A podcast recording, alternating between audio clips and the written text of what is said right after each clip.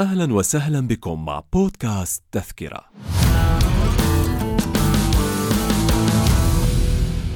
نرحب بكم مجددا مستمعي بودكاست ميادين في أولى حلقات الموسم الثاني من بودكاست تذكرة حيث سنكمل ما بدأناه معا من متابعة ومناقشة للأعمال الدرامية من أفلام ومسلسلات عربية وأجنبية.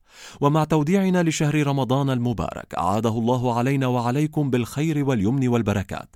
وما شهده هذا الشهر من غزارة في الأعمال وتنوع في الإنتاج بين الجيد والسيء. وعلى قاعدة ما قلناه في موسمنا الأول عن الإنتاجات الرمضانية فالأمور لا تزال على حالها. صيام طوال العام وإفطار في شهر رمضان. وعليه سنحاول في هذه الحلقة والحلقات القادمة التطرق لبعض تلك الأعمال وكواليسها. قصص البيئة الشامية لم تغب عنا في هذا الموسم الرمضاني، بل حضرت بقوة، وبعضها حمل مواضيع جديدة بقالب درامي مشوق وجاذب حاز رضا الجمهور وإشادته، فيما البعض الآخر حافظ على رتابته ودورانه حول نفسه من أحداث مكررة وقصص متشابهة لا تحمل أي حبكة جديدة أو فكرة مختلفة عما سبقها من أعمال. حلقة اليوم من بودكاست تذكرة سنخصصها للمسلسل السوري زآء الجن، وسنكون مع لقاء خاص مع النجمة السورية شكران مرتجى وحديث عن شخصية خولة في العمل، وكلام عن الراحل شادي زيدان الحاضر الغائب في رمضان 2023.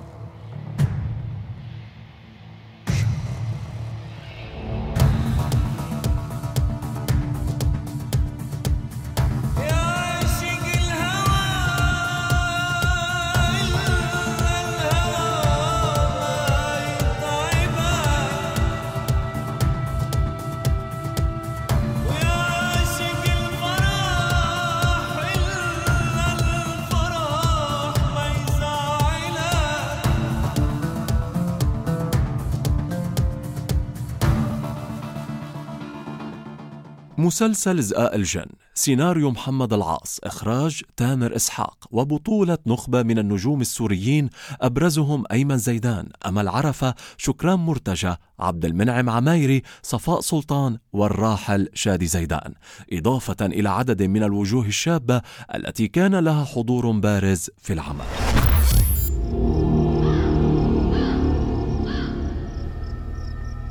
وين كان يا قليلين الوجدان؟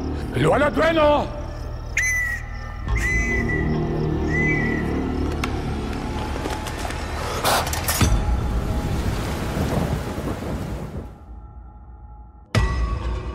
مقهورين زعلانين من الموت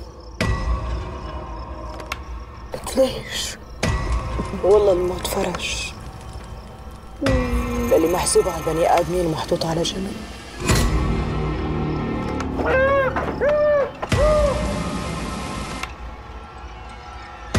قالوا إنه القاتل فنان بالحارة. مو قط الحطب اللي بدها تموته. إذا انخطف بيموت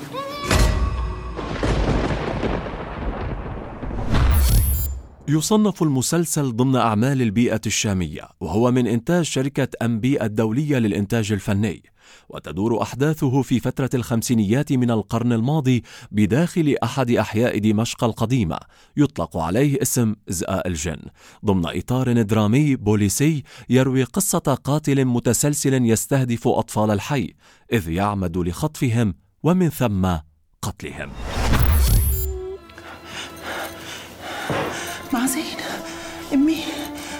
شبك تقبرني؟ واجعك شي شوفي يا محكي لي. شوفي تقبرني. يا ماما أنا بحبهم كثير لنادر وصوحة وزعلان عليهم كثير وكمان خايف انخطف مثلهم. بعيد الشر يا مو بعيد الشر. طول ما أنا جنبك ما تخاف من شيء. إيه؟ وأنا ما عاد أتركك لحالك حتى بالبيت. لو وصلت المواصيل إني وصلك على الكتاب ورجعك. منيح هيك؟ منيح يا أمو أما الخط الدرامي الثاني للمسلسل فيدور حول عائلة أبو نذير أيمن زيدان ذاك الرجل المستبد الظالم المتحكم بأفراد عائلته والملطخة يداه بالدم حيث يعيش معه في المنزل ابنه نذير الراحل شادي زيدان المغلوب على أمره وزوجته خولة شكرا مرتجى الحائرة بين ظلم أبو نذير وبطشه وضياع أولادها وتعرضهم للأذى النفسي جراء جبروت جدهم ودفعهم للتعايش مع عقليته المستبدة. والله كسيت راسك قول التوبة لك التوبة التوبة. أمي أمي. والله. راسك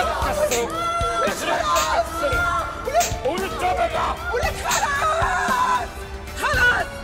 حسوا ضربوا للولد رح تموتوا لك إيدي عشان ما أضربك ها؟ ضربني مو فارق معي ابدا!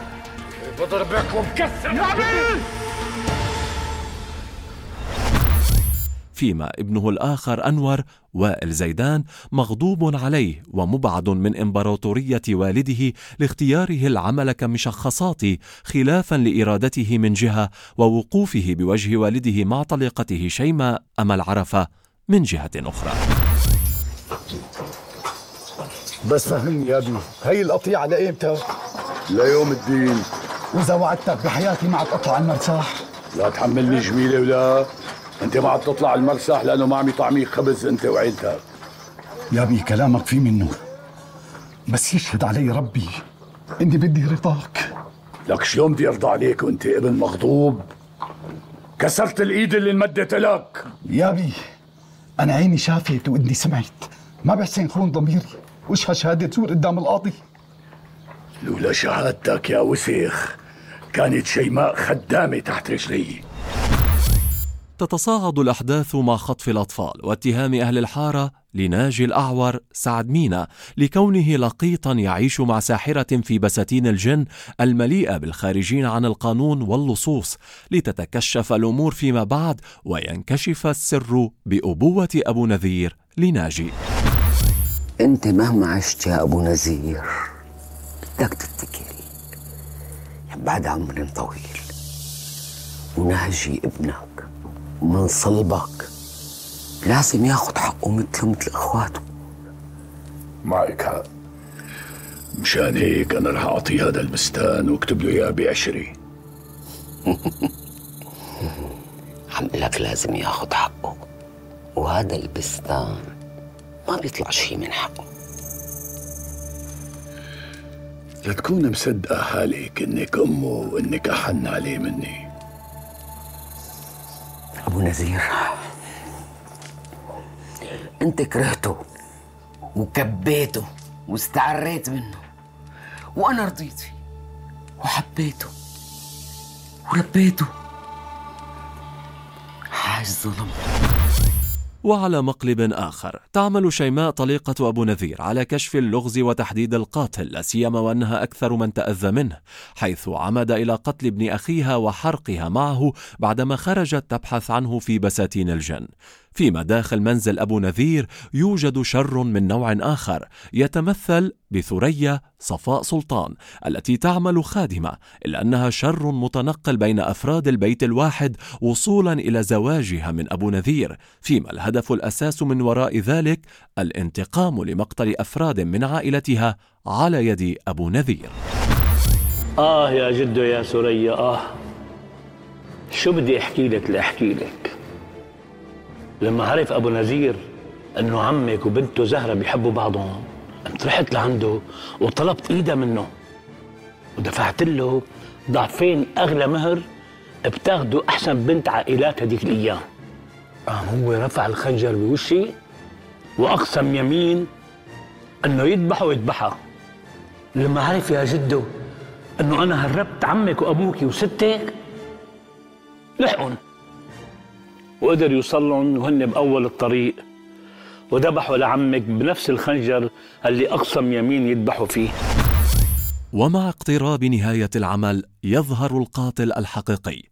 لطفي حماد سليم ذاك الشاب الأخرس المسكين الذي يعاني اضطرابات نفسية ليتكشف لاحقا حقده على أهل حارته ومن كان شاهدا على إذلاله صغيرا وإذلال والده في بستان أبو نذير سابقا وسعيه للانتقام من أطفالهم ومن المختار الذي عمد إلى قتله في إحدى حلقات المسلسل.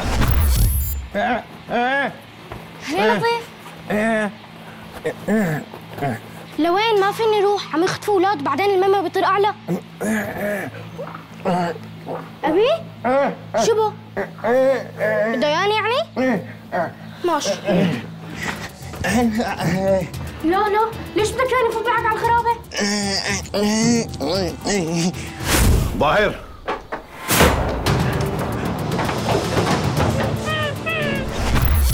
وفي مقابلة خاصة مع بودكاست تذكرة تحدثت النجمة السورية شكران مرتجى عن دورها في مسلسل زقاق الجن وشخصية خولة المنصهرة في شخصيتها. آه، دور خولة بالمسلسل آه، وتأثيره على شخصيتي آه، لا يمكن أنا بشخصيتي أثرت على خولة.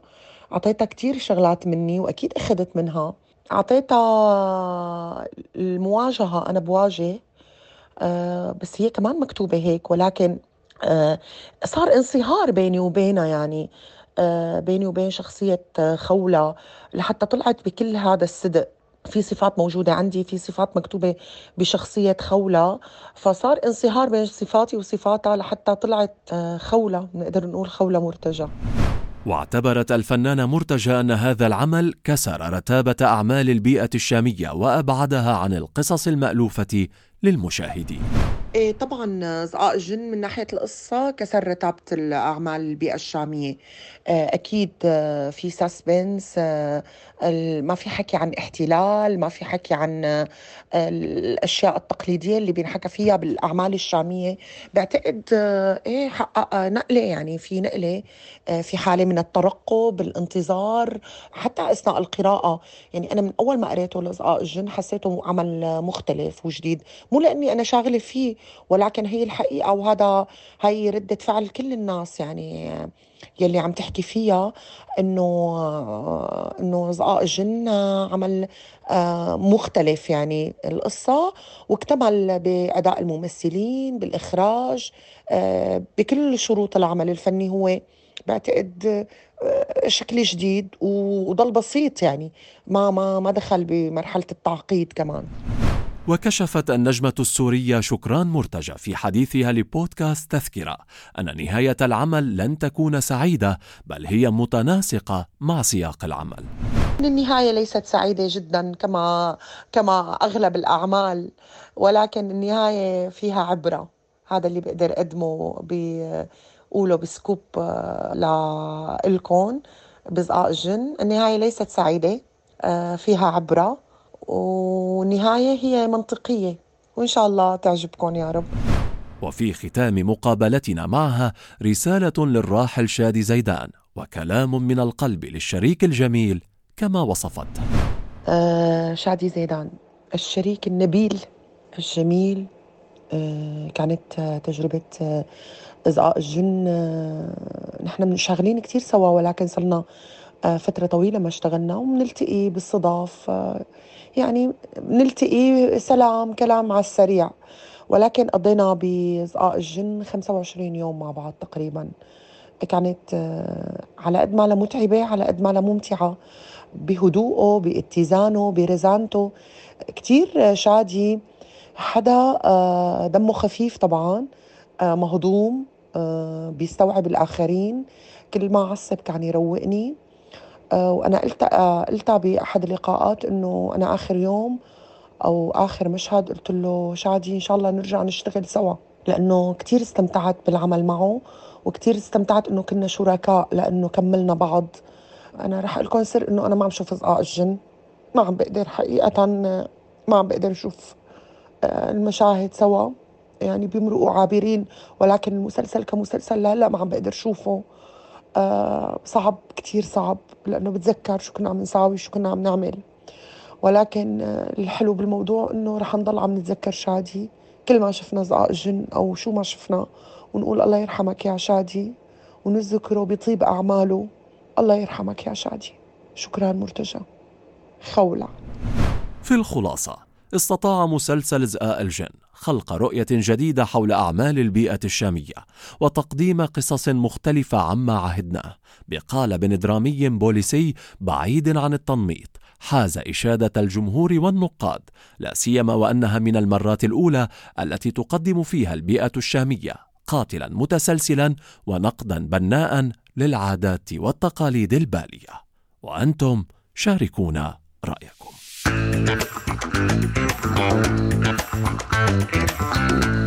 بودكاست تذكرة.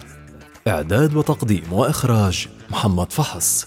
الإشراف العام بلال عبود إنتاج الميادين.